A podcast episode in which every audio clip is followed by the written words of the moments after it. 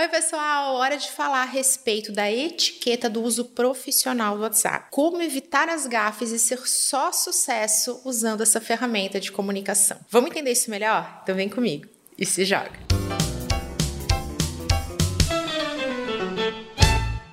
Aqui ao longo desse conteúdo, nós vamos falar a respeito daquelas dicas, da etiqueta, do uso profissional do WhatsApp. Poxa, Camila, mas eu tô aqui no meu grupo de zoeira, ou então, poxa, eu tô aqui falando com os meus amigos. Gente, totalmente diferente. A gente vai falar a respeito do uso profissional, da resposta a clientes e também acho que é válido para aqueles momentos da vida pessoal na qual a gente não tem intimidade, como o caso dos grupos de condomínio e de outros contatos que a gente faz com aquelas pessoas que não são são amigos próximos e íntimos, nem familiares. Minha primeira dica, e já vamos começar falando de áudio por aqui. Sempre que for encaminhar um áudio, é de bom tom, é muito elegante que você envie através de texto o tema desse áudio, o porquê que você está encaminhando esse áudio. Quando você simplesmente vai lá, não dá oi nem bom dia, simplesmente manda o áudio lá de dois minutos, ou mesmo que ele seja um áudio mais curtinho, você está obrigando o receptor dessa mensagem a parar parar o que ele está fazendo, ele pode estar no momento sem privacidade, então ele vai ter que colocar fones de ouvido ou expor a mensagem a todos,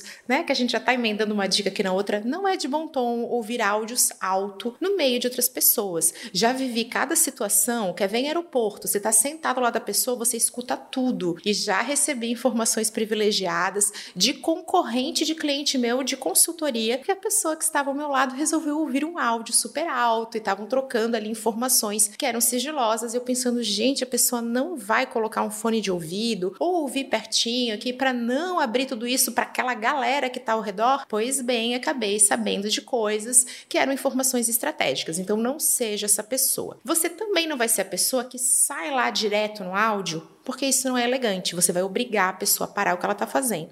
E aí, como é que você faz? Você encaminha um texto. Oi, Camila, bom dia. Vou te encaminhar um áudio a respeito de uma demanda que surgiu por aqui, a respeito do assunto tal, tal, tal. Escute quando puder, me retorne. Pronto, vida que segue. Aqui também vale uma outra dica de etiqueta, que é você sempre tentar acompanhar o formato preferido do seu cliente ou da pessoa com quem você está falando.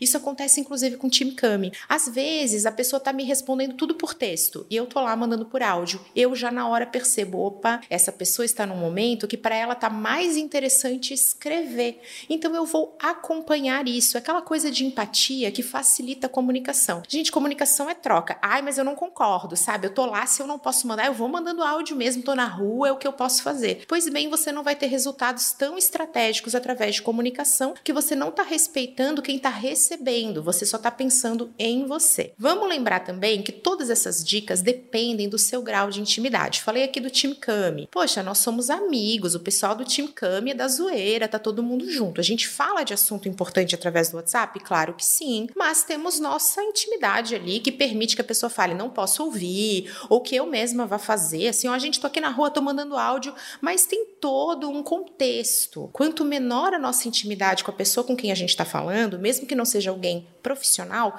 maior tem que ser o nosso decoro, o nosso cuidado, nossa utilização da etiqueta. Aqui também vale ressaltar que o WhatsApp, ele não é uma ferramenta de gerenciamento, especialmente de tarefas e projetos. Aí você vai falar assim: "Não, Camila, eu toco toda a minha vida pelo WhatsApp". Então você vai ter que utilizar alguns recursos como as etiquetas, você pode fixar mensagens urgentes que você ainda não respondeu, você pode deixar uma mensagem que ainda está precisando de uma devolutiva como não lida, e assim você vai gerenciando o seu dia a dia. Assim como o uso do WhatsApp na web, num computador, para que fique mais fácil do que ficar ali digitando no celular, que é sim muito mais difícil. Só que o que, que já vou deixar aqui como aquela dica do coração? Tente utilizar um software de gestão de tarefas como o Trello, que é gratuito, para você tocar seus projetos e suas demandas. E utilize o WhatsApp como aquela ferramenta de comunicação, de recado, que você vai lá e avisa certas coisas. Aqui já vamos falar sobre aquela nossa mania de encaminhar grandes briefings, grandes resumos, grandes informações que são estratégicas. Olha, aqui já falei a respeito do sigilo, tudo através do WhatsApp. O que, que vai acontecer? Esse áudio vai se perder, ele não pode ser buscado. A gente tem até regra no grupo da firma: informação importante não pode ser trocada através de áudio, senão isso vai se perder, a gente nunca mais encontra. Então é uma informação importante que está fazendo referência a algo que está lá no Trello, que está na gestão dos nossos projetos, tem que mandar por escrito, porque aí a gente vai usar a busca e vai encontrar. Então sempre que você for escrever, lembra que isso vai facilitar a busca por essa informação. Ai, Camila, então não pode mandar áudio. Claro que pode, só que lembra que mandar um briefing inteiro, fazer uma reunião pelo WhatsApp não é legal. Mas você pode fazer uma troca de ideias. Isso a gente faz aqui no Team Cami também. Pessoal, olha só, vou mandar um áudio aqui com uma ideia, um brainstorm. O que, que vocês acham? Aí começa a rolar uma troca de áudios comedida e quando isso começa a extrapolar, é o momento de agendar uma reunião. Poxa, então vamos conversar numa reunião? Ou então já ficou claro, então vamos transformar isso em tarefas, vamos botar no Trello, vamos formalizar num documento, pode ser no Google Drive, que é uma ferramenta gratuita. Então olha só como tem jeitos da gente usar o WhatsApp para coisa certa e tá sempre dentro dessa etiqueta. Agora é hora de falar daquele erro tão comum quanto não dar bom dia, não cumprimentar. É você não se apresentar quando você está falando pela primeira vez com uma pessoa. Gente, acontece direto. Vem alguém e já fala: Camila, sei que você é consultora. Camila, vi seu curso. Começa a falar. Eu não sei com quem que eu tô falando.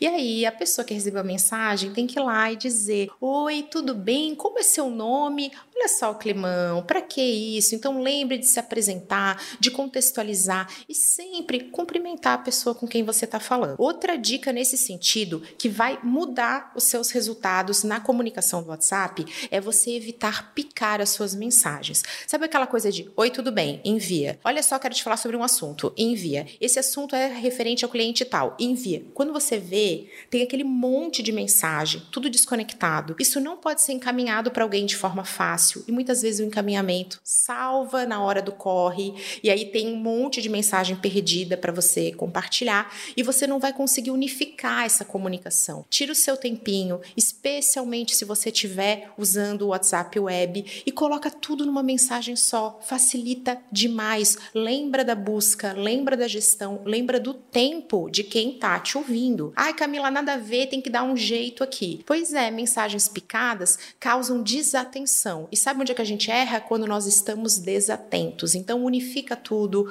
usa o parágrafo para quebrar as informações e assim facilitar a leitura de quem está recebendo tudo isso de você. Sei que vocês vão me perguntar a respeito do uso de figurinhas. Eu as defendo com a minha vida. Adoro figurinha, acho que humaniza, traz um tom legal, descontraído na comunicação, que tem tudo a ver com o meu jeito de ser. Mas vamos lembrar, pessoal, figurinha, não exagera, busca o bom tom, tudo depende da intimidade que você tem com quem você está falando. Mesmo entre nossos clientes, no uso profissional, nós temos diferentes níveis de intimidade. Cuidado para não exagerar. Quero trazer também o ponto mais polêmico desse conteúdo, que é a história de quando nós vamos deitar. Nós lembramos de alguma coisa, sabe aquele momento estou no travesseirinho, vou dormir e fala: Meu Deus, lembrei de tal coisa. A gente pega o celular e manda aquele áudio, manda aquele texto falando assim: desculpe o horário, mas é que senão eu vou esquecer. Esse é um tema bastante polêmico, eu já quero que vocês comentem o que, que vocês pensam a respeito desse momento. E aí nós temos diferentes abordagens.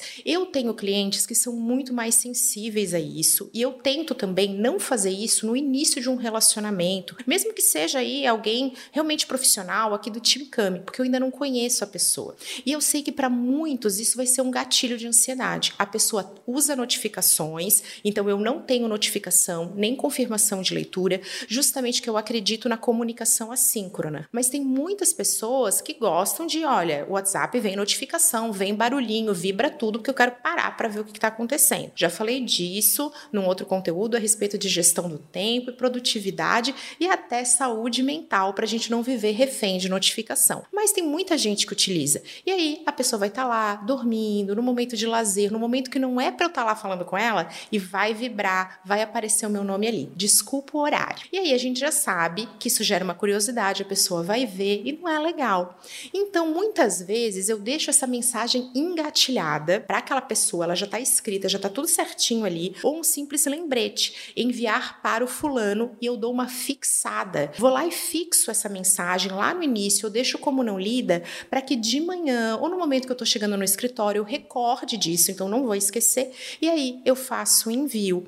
Porque nunca é legal legal a gente atrapalhar o descanso de alguém. E já dentro dessa história de opa, lembrei, escrevi, não enviei, mas fixei e deixei como não lida, eu quero dar uma dica que mudou minha vida real e oficial quando o assunto é WhatsApp. Eu tenho um grupo só comigo para gerenciar aquelas informações, aqueles lembretes. Inclusive, o meu grupo se chama Lembrete. Eu vou crio esse grupo e coloco no grupo alguém que você é super íntimo. Eu sempre boto minha irmã, viu? E aí eu vou lá, boto minha irmã no grupo e falo: olha só, estou te removendo do meu grupo de lembretes, faço essa remoção. E aí eu tenho um grupo na qual só estou eu. E esse é o meu grupo de lembretes. Tudo que eu preciso lembrar, que eu preciso falar, que às vezes eu tô lá com o celular na mão, eu vou e escrevo nesse grupo, ele tá sempre fixado, ele tá sempre como não lido quando é pertinente. E aí eu consigo gerenciar tudo aquilo que eu preciso lembrar de uma forma super eficaz usando o WhatsApp sem importunar as pessoas. E agora eu quero saber se você tem alguma dica ou alguma dúvida a respeito da comunicação através do WhatsApp,